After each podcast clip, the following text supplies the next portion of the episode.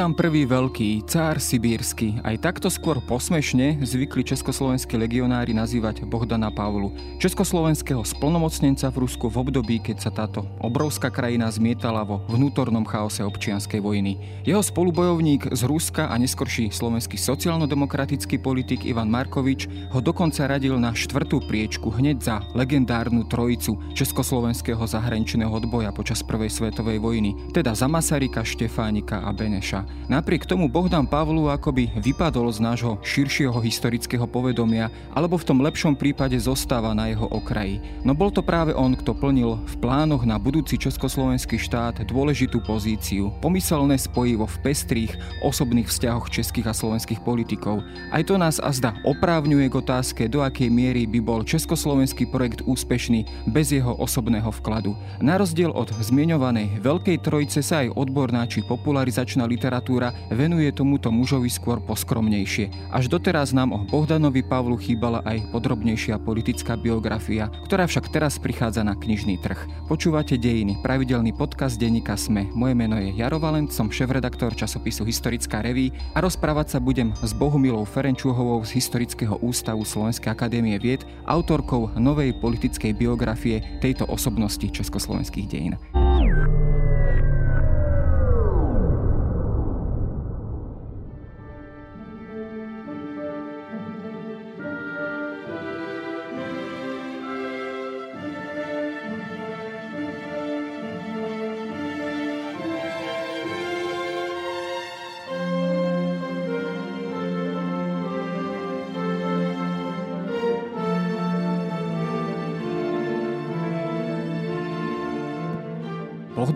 Naozaj on má teda takýto veľkolepý privlástok, ktorý má ale trošku taký ten osteň možno irónie, keď bol, keď bol adresovaný zo strany legionárov. Ale ako som aj spomínal e, Ivana Markoviča, ktorý, ktorý ho radil naozaj na tú štvrtú pomyselnú priečku, dnes ako by sme o ňom, o Bohdanovi Pavlu poriadne nevedeli. Poznáme meno, ale nevieme ako keby nič viac, pokiaľ hovoríme o nejakej laickej verejnosti. Je to možno aj problém toho, že doteraz sa mu aj historická veda nevenovala náležitým spôsobom? Určite je to aj preto, preto, e, pretože od čias, ako bol veľmi kritizovaný práve za svoje postoje na Sibíri v rokoch 1918-1919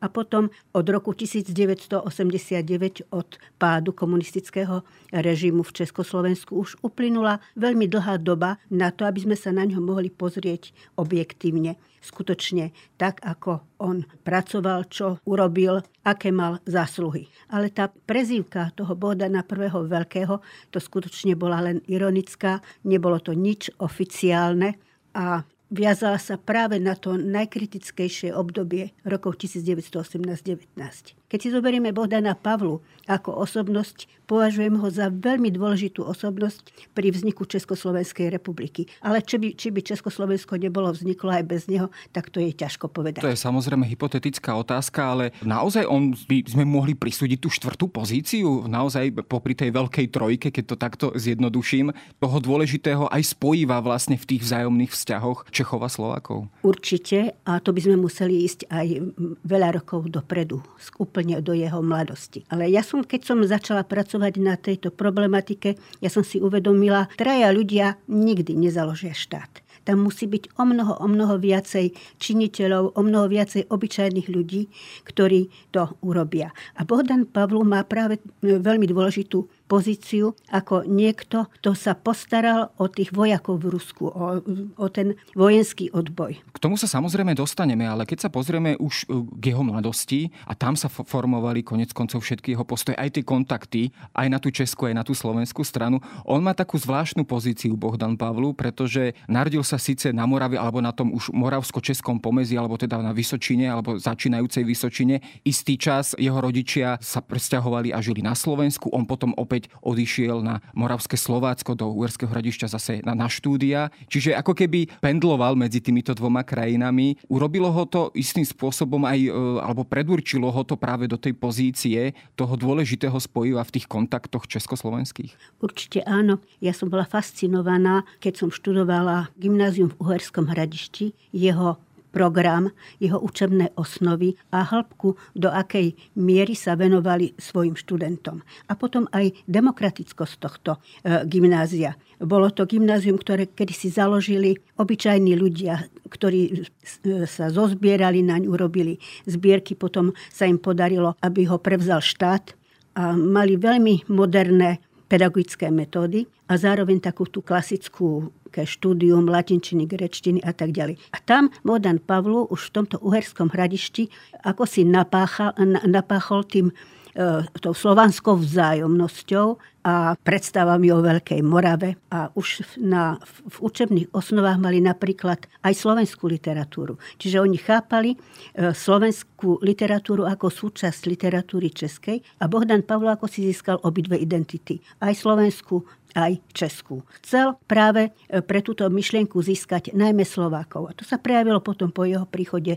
do Prahy, kde sa okamžite zapojil do aktivít Detvana. Toto tá zmienka práve o slovenskej literatúre, ja keď som si to tiež študoval, tiež ma to zarazilo alebo prekvapilo, že naozaj tam bol pomerne široký záujem aj zo strany teda tých, tých, tých vyučujúcich na gymnáziu v Verskom hradišti o to, o to slovenské prostredie. Dostávalo sa to v podstate do učebných osnov. Bola tam nejaká, povedzme, nejaká programová snaha ako keby podchytiť aj tých, tých študentov prichádzajúcich zo Slovenska? Ehm, boli tam niektorí študenti zo Slovenska, ale v tej triede Bodana Pavlu ich veľa nebolo, teda neboli. Ja som tam našla v iných triedach e, slovenských študentov, ale v jeho triede neboli. Zaujímavé je, že on si vlastne ako 15-ročný zmenil, zmenil meno, krsné meno z Teodora na Bohdana.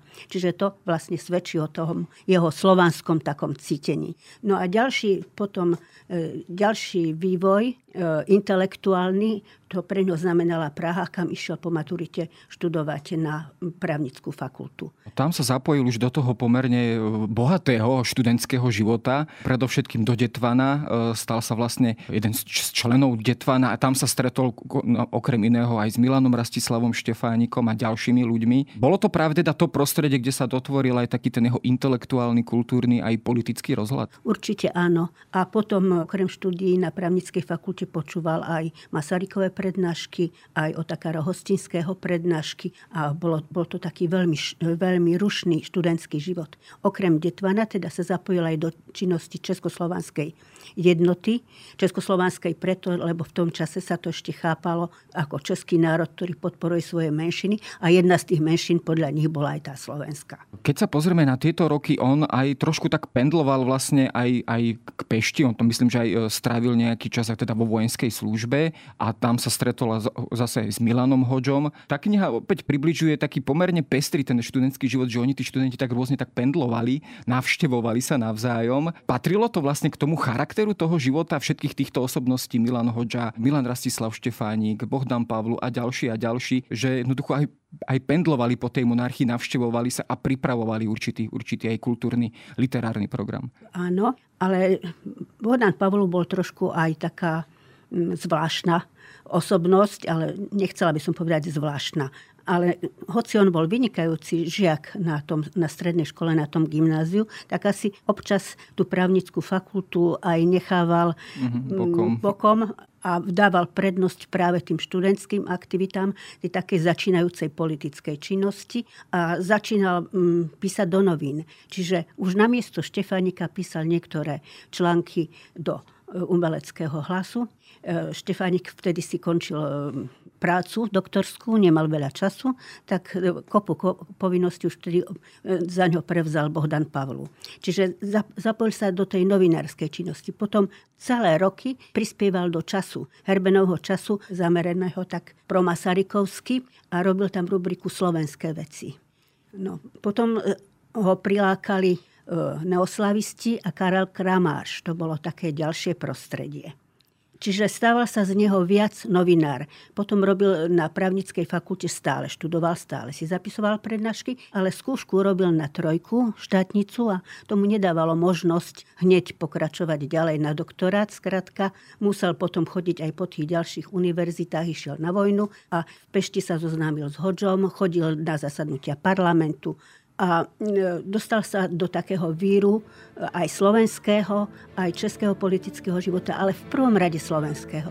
On sa viac menej stýkal viac so Slovákmi ako s Čechmi.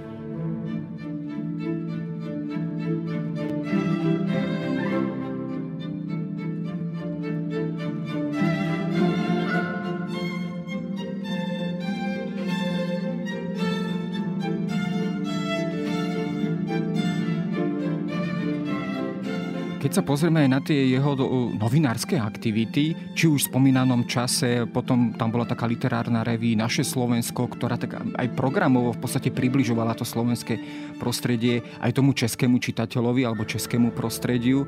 A potom samozrejme spolu zakladal vlastne prúdy, opäť dôležitý časopis. E, vieme nejak charakterizovať tú jeho literárnu a teda novinárskú činnosť, že zameriavala sa opäť na to približovanie toho českého a slovenského, že, že, že, že je možné v tom nájsť ak, akúsi takú programovú snahu? Určite v tom programová snaha, to už na prvej schôdzi Detuana povedal, že treba prebudiť na Slovensku záujem o bližšiu spoluprácu s Čechami. Čiže programovo išiel na to celé toto svoje obdobie tých mladých rokov. Keď sa pozriem, keď napríklad to pôsobenie v Pešti, jeho krátke, alebo keď bol u Milana Hoďa, on sa myslím, že aj zúčastnil na zasadaní teda uhorského parlamentu. Do akej miery on reflektoval tie pomery vlastne v, v Uhorsku a do akej miery on potom aj približoval tie pomery tomu českému prostrediu? Veľmi to pozorne sledoval a dá sa povedať, že sa zblížil skôr s hlasistami, čiže to bol ten smer. No a prúdy, ktoré nadviazali na hlas, čiže boli, bola, boli tam objektívne správy o slovenskej politike, taká kritická reflexia, či už to bola slovenská pasivita, alebo spory medzi Martinom a hlasistami. Čiže išlo mu o pokrok a o aktivitu e, tých mladých ľudí ako on bol vlastne vnímaný? Pretože bol, bolo to možno tak, že pre Čechov bol Slovák a pre Slovákov bol Čech, že sa neustále potýkal ako keby e, s týmto označkovaním alebo s touto pozíciou, že vlastne pre nikoho nebol dostatočne e, domáci a národný a bol to možno problém, s ktorým sa často potýkal? Myslím, že sa to prejavilo až neskôr. V tomto období e, pred Prvou svetovou vojnou to ešte nebolo tak také veľmi vyhranené a medzi Slovákov zapadal, zapadol úplne ako Slovák a medzi Čechov úplne ako Čech, pretože aj mal veľmi dobré ucho a dobre hovoril aj jedným, aj druhým jazykom. Hovoril výborne po maďarsky, po nemecky. Čiže v tomto čase ešte pred tou prvou svetovou vojnou to nebolo nejaké výrazné. On sa napríklad zaslúžil aj o e, veľkú podporu v Čechách pri černovských udalostiach. A práve v tom čase e, začalo vychádzať aj naše Slovensko. Nemal tam až takú veľmi významnú pozíciu, ale bol najmä pri propagovaní vzniku tohto časopisu. Keď maďarská, teda uhorská vláda zistila, že tie e, vzťahy sú príliš úzke a zobrala podporu doprave časopisu do Čech, tak potom sa už tá redaktor týchto a majiteľ e, toho nášho Slovenska sa spätila. Už, už to nebolo naše Slovensko, ale len uherské Slovensko a potom prestala aj podpora týchto mladých ľudí práve tomuto časopisu. Čiže ten, tejto revita e, vychádzalo len asi 3 roky. Keď sa pozrieme na obdobie Prvej svetovej vojny, on sa v podstate do, do Ruska dostáva vlastne koncom roku 1914. Teda dá sa možno odsledovať na tomto, že on mal v tom od začiatku jasno, že, že nebude bojovať za ako vojak, ako obyčajný človek za ústredné mocnosti, alebo teda nebude v tomto smere ako keby lojálny monarchii. Od začiatku mu bolo jasné teda, že chce vyvinúť nejakú činnosť práve v Rusku, práve so spolkami Čechov a Slovakov v Rusku a vyvinúť tam aj určitú politickú aktivitu. No, Bodan Pavlu poznal, poznal e, Rusko už ako novinár. Čiže bol tam od roku 1911 do roku 1913 ako korešpondent národných listov. Kramážových. A bol svetkom e, napríklad atentátu na Stolipina a mal veľmi kritický postoj k Rusku ako k štátu. Napríklad už v roku 2012 napísal e, Vavrovi, Šrobárovi. Veľmi by som žiadal, keby teraz slovenskí politikovia, nielen pán Slávy starej známky, boli tu počas ruských volieb. Poznali by, že je možné ešte horšie volebné právo a volebné poriadky, než sú v Uhorsku a že je možný ešte aj taký zázrak, že v tých pomeroch slobodomyselní ľudia idú voliť a tak kde aj zvíťazia. Len z takýchto pedagogických dôvodov bolo by dobré bližšie sa zoznámiť s ruskými volebnými poriadkami. Ináč sa môžeme iba hambiť za svojich slovenských veľkobratov a čušať o nich. Čiže e, tam bol veľmi kritický postoj k Rusku z vlastnej skúsenosti. Čiže on sa, sa úplne zhrozil, keď zistil, že policia dala vrahovi Stolipina revolver a ten ho potom tohto človeka zastrelil v divadle, že mu policia dala voľnú priepustku, čiže videl, že tam je prepojenie policie, tajných služieb, revolucionárov, ktorí s nimi manipulujú a sú tam hrozné poriadky. Práve v tom predrevolučnom Rusku.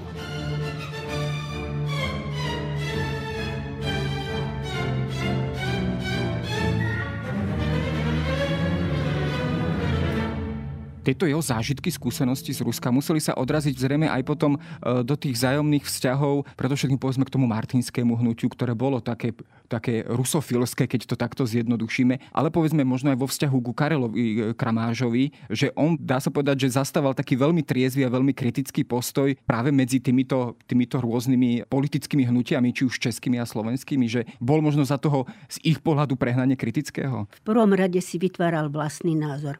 On mal rád Karla Kramáža, veľmi si ho vážil, ale poznal aj novoslovanské hnutie, pretože bol v určitý čas tajomníkom e, Českej národnej rady a práve Karel Kramáš ho prijal ako úradníka na polovičný úvezok v rokoch 1908 až 1910, aby mu tam pomáhal s publikovaním dokumentov, materiálov. A zúčastnil sa s ním aj tiež niekoľkých ciest v Rusku s Karlom Kramážom. Ale začal si robiť vlastný názor E, na tú vec a videl, že nie všetko je teda v poriadku a uvedomil si, že nejaká veľkoslovanská ríša a zapojenie sa Čechov a Slovákov do veľkého ruského impéria, že to by bolo skutočne nevhodné. Čiže Tradične by sme mohli povedať, že nadviazal na Masaryka a povedzme Karla Havlička Borovského, ktorý tiež mal svoje vlastné skúsenosti z Ruska a vytvár, utváral si svoj názor sám. Ale to v žiadnom prípade neznamenalo,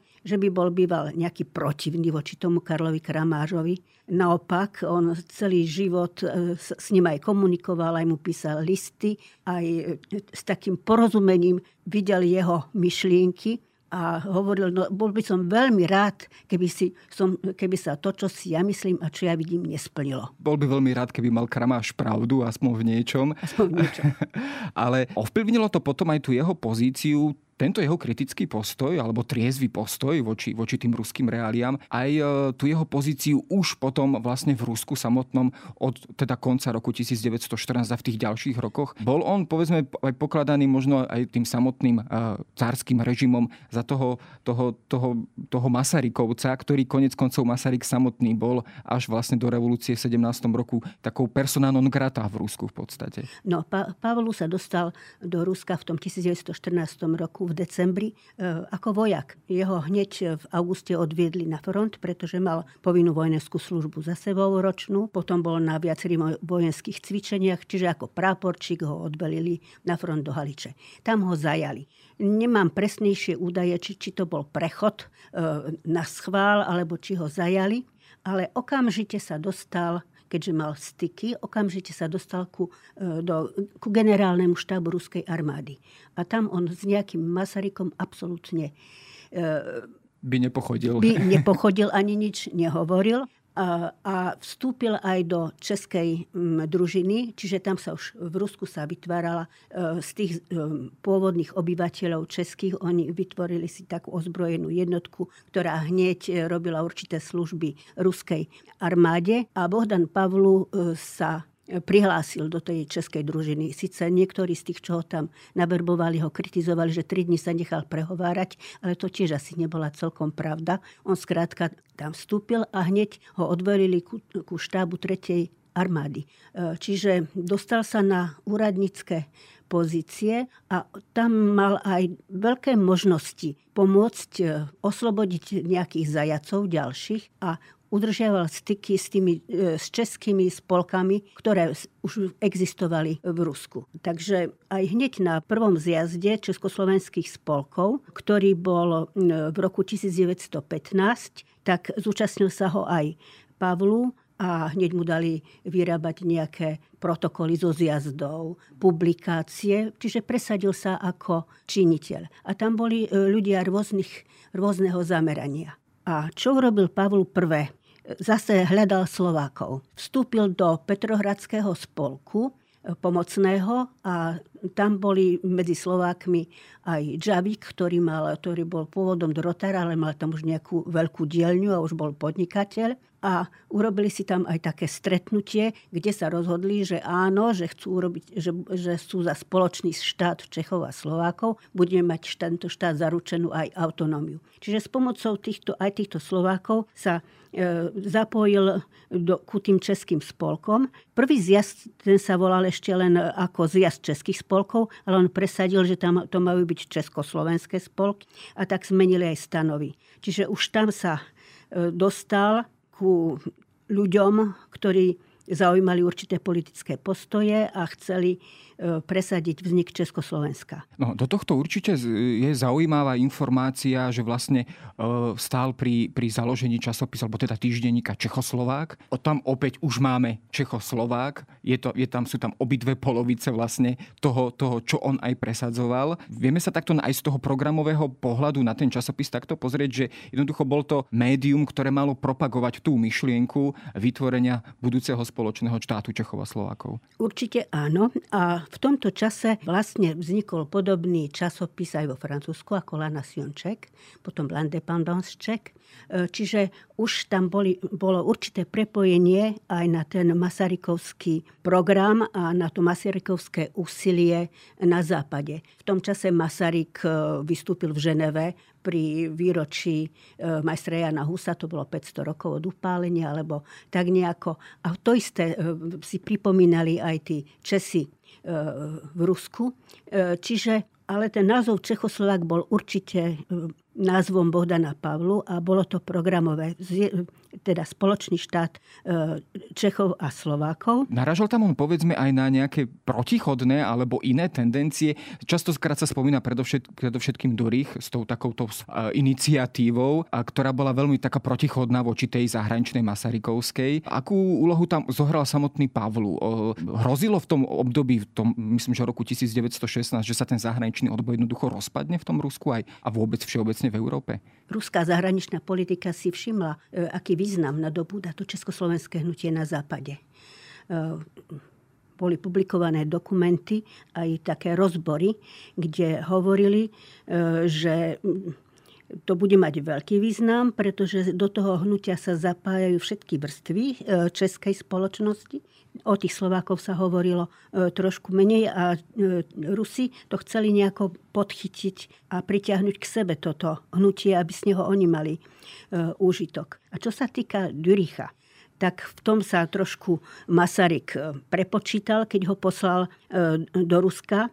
Totižto Masaryk bol v Rusku persona non grata, nechceli ho ani za svet tam prijať a Dürich by bol, zohral svoju pozitívnu úlohu, keby jednoducho bol pracoval spolu s tým Masarykom. Lenže on sa vyslovil v takom zmysle, že mm, on vlastne Masarykovi nie je nič dlžný, že veď on je agrárny poslanec zo strany, ktorá má o mnoho vyššiu popularitu v Čechách a vyšší volebný potenciál.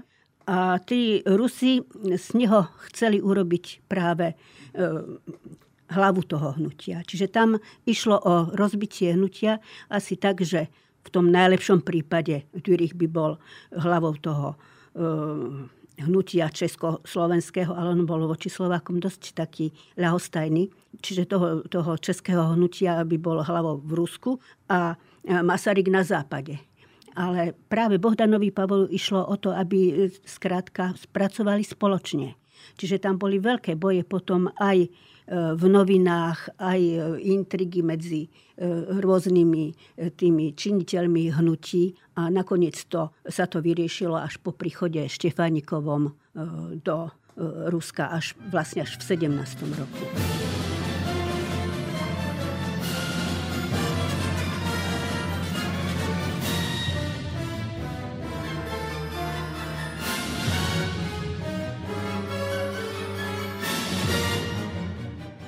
Vlastne ten 17. rok, respektíve aj februárová revolúcia v 17. roku pád carského režimu, mnohé tie problémy trošku ako keby vyriešilo, že jednoducho aj toto krídlo procárske, režimové, ako keby aj ustúpilo a môžeme povedať, že aj samotný Bohdan Pavlu zdieľal z počiatku takéto nadšenie z tých spoločenských politických zmien v Rusku, alebo aj po tých skúsenostiach bol skeptický a, a obával sa toho, toho ďalšieho vývoja? Neviem, či sa či bol nadšený, neviem, či sa obával, jednoducho to sledoval veľmi pozorne a rozmýšľal, ako, ako ďalej. E, už pred tým, ako prišiel Masaryk e, do E, Ruska. Práve Bohdan Pavlu mu išiel oproti do Štokholmu. Čiže spolu oni prišli potom a medzi časom e, už tam prebehol, prebehol zjazd e, Československej národnej revolúcie, kde sa ustanovila odbočka Československej národnej rady z ľudí, ktorých navrhol predtým Štefánik aj tým ruským úradom, aj to dohodol s tým s Petrohradským krídlom odboja. Čiže Masaryk nebol na tomto zjazde, ale už sa stal hlavou toho hnutia a e, do odbočky vtedy zvolili aj Bohdana Pavlu. Samozrejme, tie ďalšie roky, už roky 1918 a 19 sú v tom rusko, v ruskom prostredí o mnoho dramatickejšie a tam opäť Bohdan Pavlu zohrával takú dôležitú pozíciu, hlavne po odchode potom Štefánika. On bol v podstate akýmsi takým zástupcom toho, to, to, tej aj Československej uh, národnej rady a celej tej československej akcie v Rusku. Práve v tomto období si on aj uh, ako keby vyslúžil tú iróniu od legionárov, inými slovami ho, ho, ho takto vnímali, alebo, alebo, alebo alebo čím si vlastne vyslúžil možno istú nepopularitu? Ešte nie, ešte až neskôr. Tam, tam je veľmi zložité obdobie práve od uh, oktobrovej revolúcie v Rusku až po uzavretie Brest-Litovského mieru. Uh, Masaryk dohodol financovanie uh, československého vojska uh, s ruskou dočasnou vládou. Ale po nástupe bolševikov k moci tak to úplne padlo. Teraz e, veľká časť už tých e, dobrovoľníckých síl zozbieraných, už ich bolo okolo 40 tisíc, bola na Ukrajine. A teraz nevedeli, e, ako ďalej. Francúzi by ich boli radi poslali na rumúnsky front. Bolševici by ich boli radi zobrali k svojim silám. A aj v tom hnutí v, v Rusku tam boli veľké politické rozdiely. Boli tak tam jednak stúpenci ešte carského režimu, ale tí už boli úplne na okraji, čiže Dürich tým pádom už nemal, nemohol mať žiadnu pozíciu, ale nejakí jeho stúpenci podporovali nejaké sily na Done protibolševické. Potom tam boli e, podporovatelia vyslovene radikálni, e, ako z časopisov Svoboda, a ďalších, tí boli veľmi kritickí voči Bohdanovi Pavlu, lebo v ňom videli nejakého reakcionára alebo, alebo čosi iné. E, rozhodovali sa, e, čo urobia, ako sa postavia k Ukrajincom ktorí na jednej strane pozývali už Nemcov a vyhlasovali samostatnosť a na druhej strane bolševici e, sa tlačili tiež do Kieva. Čiže to bolo veľmi také rozporuplné hnutie, kde aj na, tak, na schôdzach Pavlu vystúpil s, tým, e, s takým teoretickým rozborom. Čo teraz majú robiť? Či majú e, si myslieť, že nejakú rozpútajú revolúciu v Rakúsko-Uhorsku. No a potom sa to nejako asi utriaslo tak, e, že Masaryk im dal splniť sluby, že mu zostanú verní všetci. V Masarykovi videli tú najväčšiu osobnosť a najlepšieho človeka, ktorý určite si myslí všetko tak, ako oni aj tí radikáli aj ďalší. Čiže Masaryk sa stal takou ikonou. No ale Masaryk odišiel do Spojených štátov 7. marca a teraz e, sa muselo vojsko rozhodovať, čo a ako ďalej. Čiže už všetky tie dohody, čo sa hovorí, že Masaryk mal s bolševikmi, ako všetci odovzdajú zbranie, tak to je také trošku zahmlené. To viac menej urobili určití členovia tej odbočky, ako Prokop Maxa ktorí sa dohodli s tým, že určitú časť zbraní odozdajú a presunú sa na ten východný front. Tam do toho tiež zasahuje potom už aj e, taká tá širšia politika počas tej prvej svetovej vojny, pretože tí západní spojenci mali záujem, aby to československé vojsko zostalo na tej Rusii, kdežto možno tí legionári chceli byť čím skôr domov a hlavne teda po vyhlásení republiky už koncom roku 1918 nevideli vlastne dôvod zotrvávať v tej krajine. Opäť vyvstáva tá dôležitosť pozície Bohdana Pavlu ako toho človeka, ktorý musí robiť také tie nepopulárne kroky, nepopulárne opatrenia, udržať tých legionárov nejakým spôsobom v tej krajine, pretože to aj pri tých mierových rokovaniach v Paríži trošku nahráva tej československej veci ako dôležitá karta. Už sme sa veľmi zrejme zdržali v tomto období, takže sme e, vyslovene ďaleko, ale najprv bol Pavlu revolucionár, pretože on tie zbranie odovzdať nechcel. Čiže on podržal tých vojakov, ktorí povedali, že skrátka, keby všetky zbranie odovzdali, e, tak nevedno, čo sa s nimi stane a neposluchli ani Prokopa Maxu, ktorých im prikázal, aby zbranie normálne e, odovzdávali, ale pokračovali ďalej vlastným poriadkom. A vtedy sa Bohdan Pavlu postavil e, proti starému vedeniu tej odbočky a na čelo tých vojakov. No a do tých sporov sa dostal práve až po tom vzniku Československej republiky, keď on presadzoval e, nariadenia Štefánika číslo 588, ktorý chcel zrušiť komitety vo vojsku. Tie komitety im priznali až potom, keď sa začala radikalizovať radikalizácia hnutia v marci 1918, keď tam boli tie bolševické nálady všelijaké. No a Štefánik e, chcel, aby chcel e, skrátka zdisciplinovať to vojsko.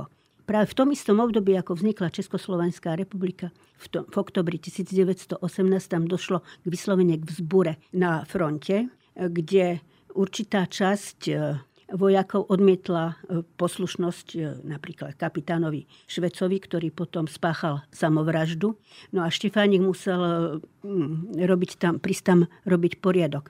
Pretože vojaci čakali, že príde im na pomoc spojenecká armáda na, na tú Sibír a oni to už tam nevládali nejako vydržať. Čiže najväčší odpor proti Bohdanovi Pavlu vznikol vtedy, keď on sa snažil zdisciplinovať to vojsko a vyplniť ten rozkaz generála Štefánika, ktorý zriadil zvláštny zbor, čiže vrátil sa znovu na Sibír a v tomto období práve od januára 1919 do júna 1919 bola tam tá situácia najkritickejšia a vtedy sa Bohdan Pavlu dostal pod tlak vlastných vojakov.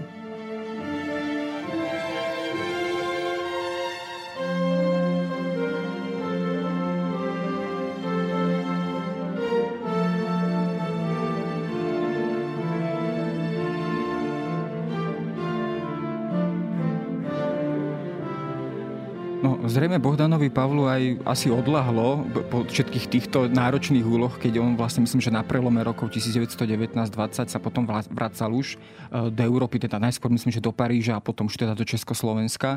Dá sa povedať, že aj vzhľadom na tie všetky úlohy, ktoré mal za sebou, e, očakával e, aj v tom novom štáte nejakú poprednú politickú funkciu, alebo jednoducho sa mu potom v tých ďalších rokoch nezadarilo tak, ako si predstavoval? No on aj už odchádzal tak, že ho Československá vláda odvolala. Čiže Čiže nebola, nebol tam až taký veľký súhlas s tou jeho politikou. Vracal sa cez Spojené štáty do Francúzska, kde bol veľmi krátko. To len tady prešiel, prišiel e, do mm, Prahy.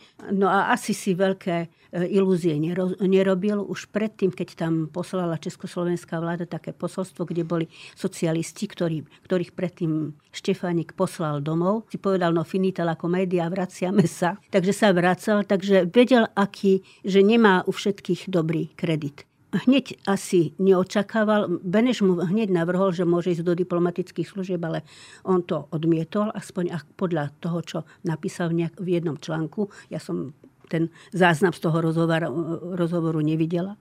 Ale Pavlu povedal, že mu to Beneš ponúkol, že do diplomatických služieb, ale on išiel do Bratislavy, možno, že chcel aj určitý čas sa tu porozhliadať a vrátil sa k, svojim, k svojej novinárčine. Až o dva roky potom keď sa pokúsil dostať do kancelárie prezidenta republiky, ale socialistickí legionári boli proti, lebo tam bola aféra Paulu s tými zajatými povstalcami vo Vladivostoku, takže boli eh, proti tomu, aby sa dostal do kancelárie prezidenta republiky.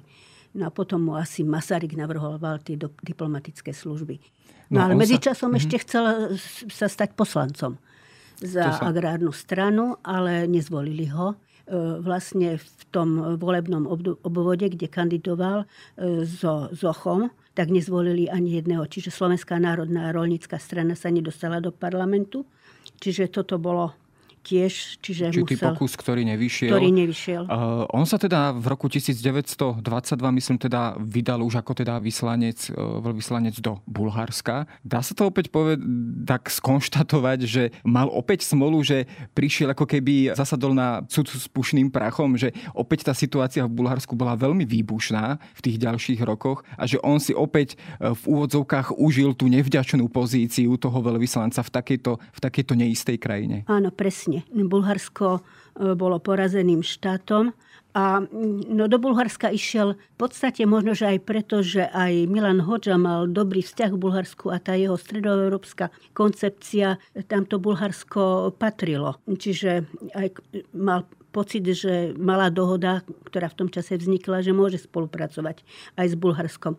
Agrárnici mali záujem o Bulharsko, tam bol vtedy pri vláde Stambolísky, predseda polnospodárskeho ľudového zväzu ale ako ste povedali, tá situácia bola tam veľmi výbušná. E, Stambolíského potom odstránili e, od moci pravicové živly. Stambolísky sa opieral aj o spoluprácu komunistov.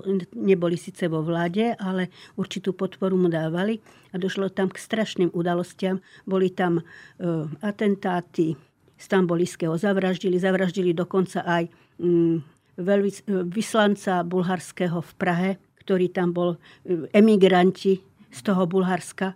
Bola tam veľmi výbušná situácia aj s Macedónskom, ktoré bolo rozdelené medzi Grécko, Bulharsko a e, Juhosláviu. A e, tam tiež boli teroristické organizácie, ktoré mali všelijaké ciele. Bola tam výmena obyvateľstva medzi Bulharskom a Gréckom. Čiže Bulharsko malo, malo úžasné problémy a tá situácia tam bola veľmi nestabilná. Čiže Pavlu sa snažil e, dostať niekde odtiaľ preč odísť a radšej by bol zase sa vrátil do Československa. Čiže urobil druhý potom pokus kandidovať za e, agrárnu stranu, čiže za stranu Hodžovu, za slovenských agrárnikov, ale ani tam ho vtedy nezvolili čiže pokračoval vo, v diplomatických službách. Hoďa ho chcel dostať do Juhoslávie, ale to zase tam mal Beneš svojich ľudí, čiže Jugosláviu mu nedali. No. Nakoniec šiel do Dánska, kde si asi teda v porovnaní s tým Bulharskom užilo určite takú, tú, takéto tichšie alebo pokojnejšie obdobie. Samozrejme, o Bohdanovi Pavlu by sa dalo veľa e, ešte rozprávať, ale keď sa dostaneme ako keby k záveru jeho života, a to je pomerne zaujímavé, pretože on bol potom vlastne prvým veľvyslancom Československa v Sovietskom zväze. A zaujímavé sú tie jeho aj pozorovania, konec koncov bol svetkom rôznych udalostí v Sovietskom zväze, či už vraždy Kirova a následného súdneho procesu, následných tých stalinských vojenských represí voči politickým oponentom, aj vzhľadom na jeho skúsenosti z Ruska, ktoré už mal z obdobia Prvej svetovej vojny a ďalších rokov, ako on vnímal vôbec tento režim a ako o ňom, e, o stalinskom režime aj referoval vlastne domov? Nemal o vnútornom režime Sovietskeho zväzu nejaké ilúzie. Ale to Rusko poznal dobre a chcel tam ísť ako vyslanec. Už Beneš sa pýtal, či ho budú akceptovať tí sovieti, pretože veď mal svoju minulosť. Ale tí nemali absolútne nič proti tomu.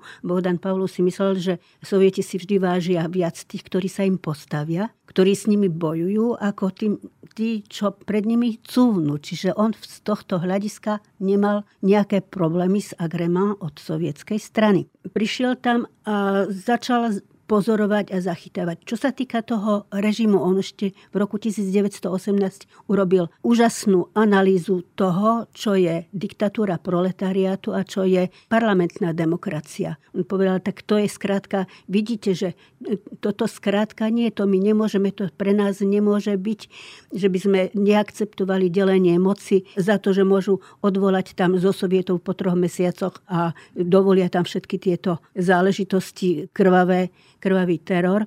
No ale keď prišiel do e, Sovietskeho zväzu v 34. roku, Sovietský zväz už vstúpil do spoločnosti národov a prijala sa e, napríklad e, definícia útočníka. Vtedy Sovieti povedali, áno, útočný štát je ten, čo s vyhlásením alebo bez vyhlásenia vojny prekročí cudzie hranice. Ten, čo tam pošle ozbrojené sily. Ten, čo urobí takú a takú blokádu. Keby sa to porovnalo s dnešnou situáciou Ruska dnešného nesovietského, tak e, to bola ďaleko progresívnejšia politika v tom 34. roku, ako je, dneš, ako je dnešná Putinova. No a v 35.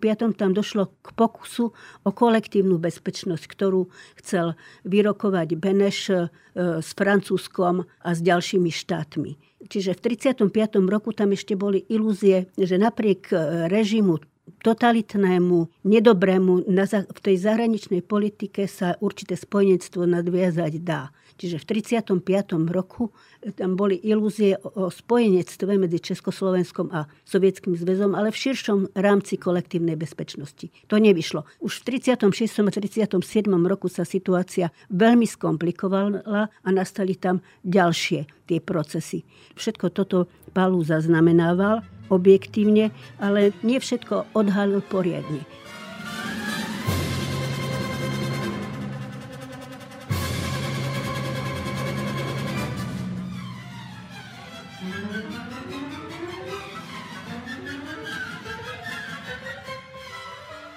Veril on, povedzme, keď tam obviňoval Stalin, alebo teda e, stalinský režim obvinil vlastne jeho bývalých e, politických partnerov vlastne z, zo sprísahania, z trockicizmu a tak ďalej. Veril on tým súdnym e, procesom, kde sa títo ľudia priznávali počiatku, alebo jednoducho aj jemu ako keby ľudovo povedané doplo, že, že tu niečo nie je v poriadku a, a, a že tu naozaj je, je širo, široký represívny režim, ktorý, ktorý válcuje vlastne politických oponentov? No, v, to, v tom tom čase, keď bol e, represívny režim, alebo tesne predtým sa pripravovala výborná sovietská ústava, kde hovorili, že už všetci ľudia sú rovní, už sám socializmus v našej krajine zvíťazil a už žiadnych represí nebude. Ale len čo túto ústavu formálne prijali, tak začali nové represie.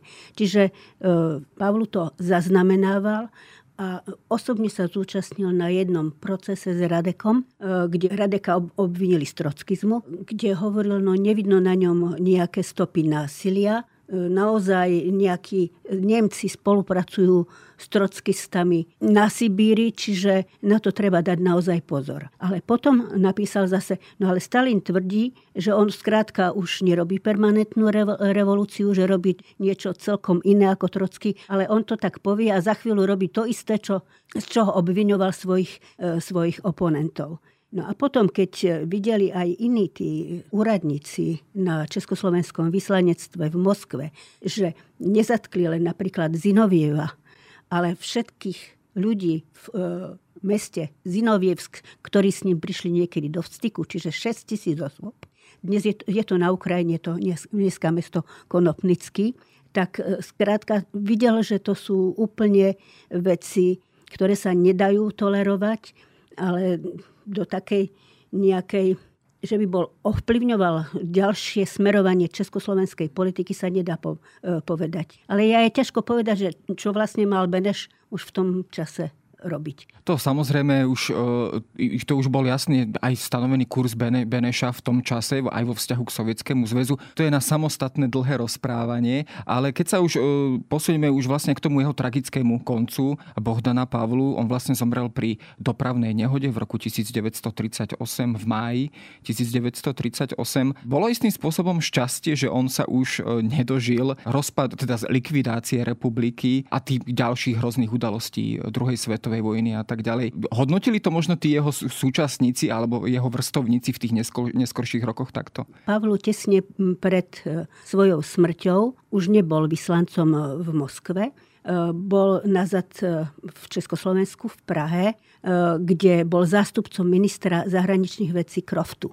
V tom čase už bol Beneš prezidentom republiky. Krofta ako jeho spolupracovník sa vyslovil potom, že bolo šťastím pre Bohdana Pavlu, že zomrel skôr, ako by sa bol dožil aj Mníchova, aj rozpadu republiky, aj mnohých ďalších veľmi zlých vecí pre Československo, pre ktoré vlastne Pavlu urobil veľmi veľa. No, každopádne Bohdan Pavlu je osobnosť, ktorá je v podstate istým spôsobom nám otvára dvere do toho sveta aj diplomácie, aj politiky, československej politiky, aj samotného zrodu republiky a verím, že táto kniha, ktorá práve teraz vlastne vychádza, je takou vstupenkou do tohto sveta. Ďakujem, že sme sa o nej mohli porozprávať s jej autorkou, s Bohumilou Ferenčuhovou.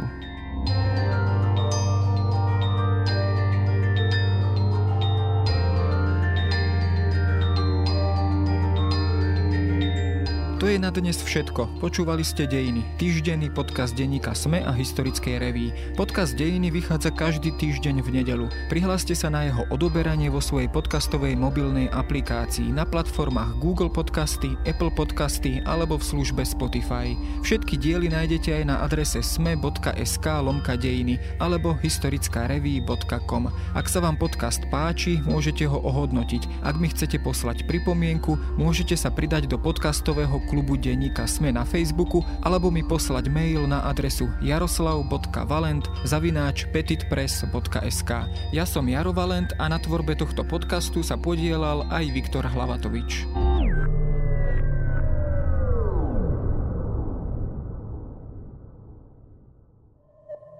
Moje meno je Nikola Šuliková Bajánová a okrem Dobrého rána v denníku sme pripravujem aj ekonomický podcast Index. Snažím sa v ňom na zložité otázky, či už o biznise, štáte alebo osobných financiách, hľadať zrozumiteľné odpovede. Budem rada, ak sa ku mne každý štvrtok pridáte. Index nájdete vo všetkých podcastových aplikáciách, ako aj na stránke www.sme.sk.